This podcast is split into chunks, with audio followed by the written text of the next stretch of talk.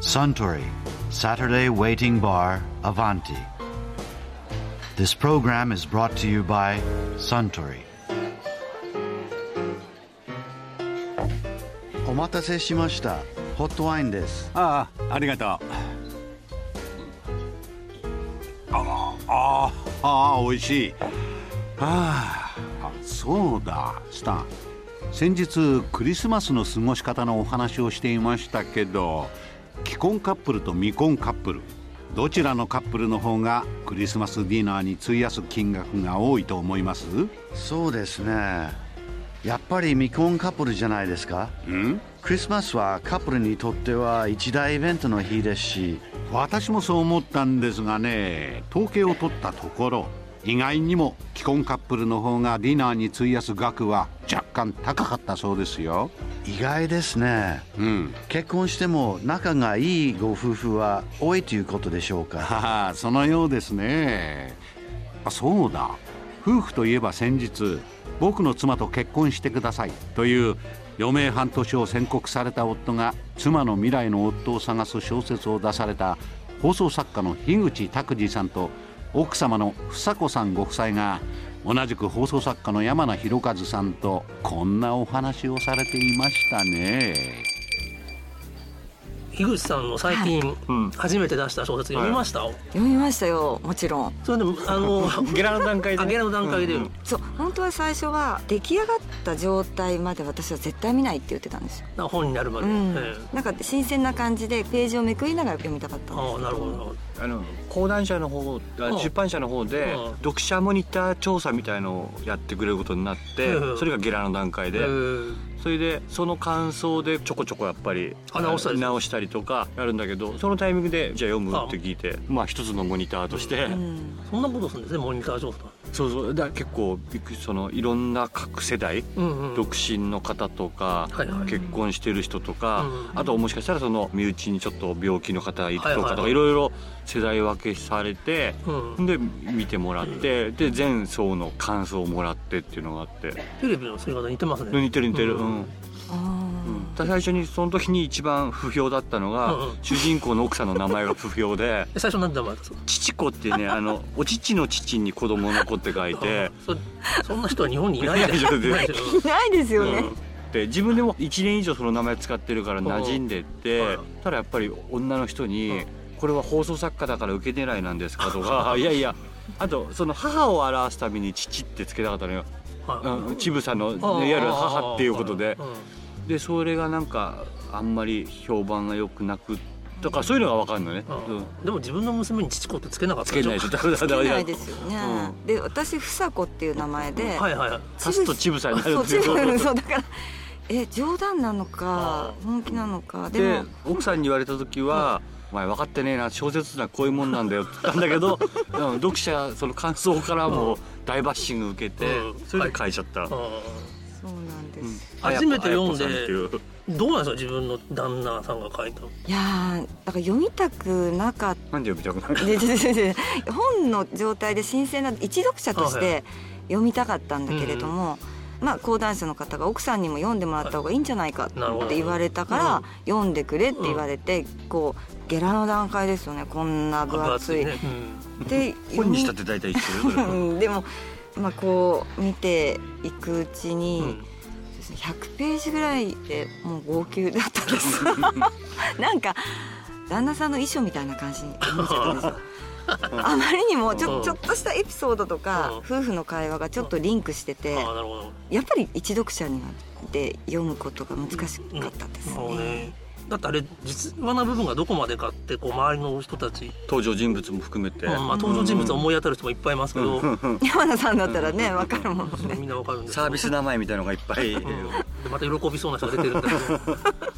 確かに。いやだから話は全部フィクションなんだけど、うんうん主人公がどう思うかなとか、う余命もし半年宣告されて自分だったらどうするかなって一回そこは考えるでしょ、うんうんでその考えをじゃあどこのストーリーに置こうかなとかっていうぐらいだからちょっとリアルも入ってるって感じかなで奥さんもやっぱりこれうちの旦那っぽいなとかって思います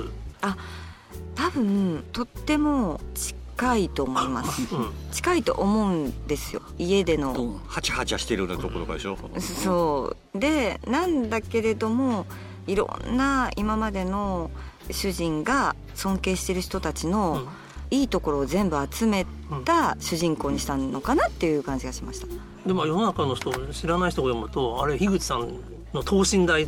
やーだってあんなスペシャルなと人思っわてれいたます らかいやいわかんないですけどそれはえそのちょっといい感じに書いてんじゃないのとかって思うんですよ思いましたよもちろんいやいい感じってなんだろう主人公だから ね俺じゃ俺のこといい感じで書いてんじゃなくっていやだけど名前似てませんでしたっけ修二っていう名前で、うんうんヒロさんも同じ俺は拓司あうんじゃあ G だけ似て字るだ、けうんだから全部リンクしてるねうん子供の名前とかもあこのそうか子供の名前とか、うん登場人物の人とかね、うんお子さん読みましたいやそこが腹立つのが2人とも読んでないのよそそのサークルがどうのこうのとかテストがどうのこうの、うんちょっと休みが空いたら読むからさとか普通親がさ小説書いたらなんかときめいて読むはずだなと思ったけどなんか照れくさいのかねなんだろうねまだゆっくりな読んむどういう心境で生まれるのかわかんないねまあ照れくさいんじゃないですうか、んでずっと感想を聞かせてみたいな顔するでしょ、まあまあそうですうんうんそうなります何ページまで読んだかなってチェックしちゃいそうだけどまあやっぱりはね子供やりづらいですよね、うんそうね なんかこう私が読んだ段階ではどうしても自分が綾子さんになってしまうので主人公ですねそうですそうですうん本の、うんうんまあ、父子じゃなくなった父の親でだからとか綾ダ子メですかにね そうそう綾子に変わったんですけどで本当にね山田さんとかもそうだと思うけど忙しいじゃないですか、あなたたちの仕事って。だから電話をしょっちゅうするとかそういうこともないので、まあないですね、うん、あのお互いのあ多分こう考えてるんだろうなとかそこを先を考える癖がついちゃってるんですよ夫婦の中で、なるほど、うん、だからそれが私が本を読んだ時のリアリティがそこでしたねなあと本当に好きなことが一緒な夫婦より、うんダメなことが一緒な夫婦の方がうん長継ぎするんじゃないかなってのは自分のあ実体験では思うけどね、ね、それでも映画一緒に見に行って、あんの嫌いなとこが一致した人の方が気が合うみたいなこと言ってる人いますうもんね、ん、そうあそうかもしれない、あそこダメなんだよっていうことの方が、盛り上がる、うん敵が一緒ってことですかうね、んうん、なんか好きなこと一緒だとちょっとね飽きちゃいそうな気しないなんかうん3年もすれば とかえじゃあ好きなとこ一致しないんですかあんまりほ全然趣味全然一致しないその全然ですうん例えばお互いのいいなと思うお洋服だったりとか、いいなと思う映画だったりとか、全然違うよねっていうのは本当に結構若いとから確認し合ってて二人ともその時になんで一緒にいるんだろうって疑問が湧いてきた時に、本当の奥さんが小説じゃない本当の奥さんがダメなとこ一緒だからいいんじゃないって言ったの、いいこと言いますね、うん、そうあですねええと思ってその時、えあれ結局はい話し話も、うんあどれぐらいかかって書いてたんですか本当にある舞台見に行ってこんな舞台やりたいな小それは小説が舞台になったやつで,、うんうんでこんな舞台やりたいなって思った日があって、うんそのその日にも家帰ってから書こうと思ったのが初めて、うんそれいつだったんですそれがね去年の夏ぐらいかえそれやってることしてたんですかいや途中から言い出したうん、でもあの具体的にそうやって報告されたのは途中だったんだけれども、うんうんいつか小説を書いてみたいっていうのは結構若い時から言ってたよね、うんあと最初のね50ページぐらいはこそこそ書いてたんだけうど、んこれ人に言わないと途中でなかったことにしちゃうだろうなって自分の中で思ったのよ、いやもう面倒くさいし辛いしとかさ、うんだから人に公言してうんそしたらもう書いてるってことになるから書き上げなきゃって気になるじゃん、うんそこになるまではやっぱ半年ぐらいかかったんね家で結構仕事の話とかします全くしない、全く折ってなんか息子がこうなのよとかって話とかあんまりないねまあまあよそれはねうん、なんドラマとかでなありそうなやつあんじゃん、うん子供の話ってしだからそこがありがたかったとこありますよねなんか普段いないくせに口出しされると、うんまあ本の一節にもありましたあありましたありまでししたょあれそのままですうんね、あの、うんあなたいつもいないじゃないですかでたまに来てお父さん連れしないでください、うんみたいなところはこっ本ち当もに良かれと思ってるの恐ろしいなと思う でしょだって昔ああのうちの子が受験の話を言った時に、はいはいはい樋口さん一言も喋んなかったですもんね、えっとだうから知らない分かんないからなぜ ら何もしてないからねその話を後日他の人に話すと、そんなことがあるんですかってうんえだからあのなんていうか育児の話聞かれてもなんとなくしか分かんないよまあそりゃそうですよね、うんい家にないしですねうん、だからあの本の通りあの修二さんもそうですけど、うんあの本のね修二以降の、うん小説の家のことを全くしてこなかったっていうのは全くそうですよ、本にも書いてるけうどん本当に子供がうつろな目してたから、うん塾休まして手引っ張って車乗ってって東京タワー連れて って、うんうん東京タワーの夜景を見せながら、勉強だけが人生じゃないからなったら本当に電話が鳴って「うんあんたたちどこにいんの?」って奥さんから電話で、すぐ帰ってきなさい」って言われて「うんほら行ったろお父さん」みたいな感じで帰ってきたの本当あーで息子の息子でう俺俺はなんか息子を息抜きさせてあげようと思って父親ぶってたんだけど、うタイミングがうね、んんねでも世の中のさ放送作家の旦那さんって基本的に家にいないじゃないですか、不思議な生活じゃないですか、うん時間もむちゃくちゃだしうん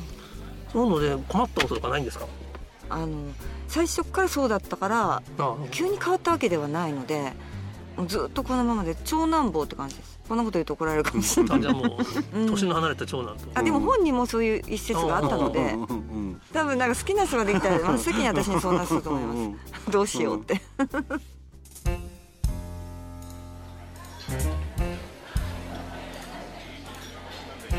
いやー 井口拓司さんと奥様のお話面白かったですねあスタンホットワインをもう一杯かしこまりました。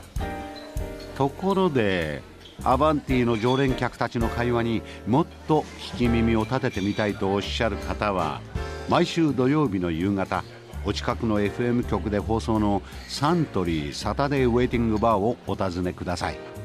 東京一の日常会話が盗み聞きできますよ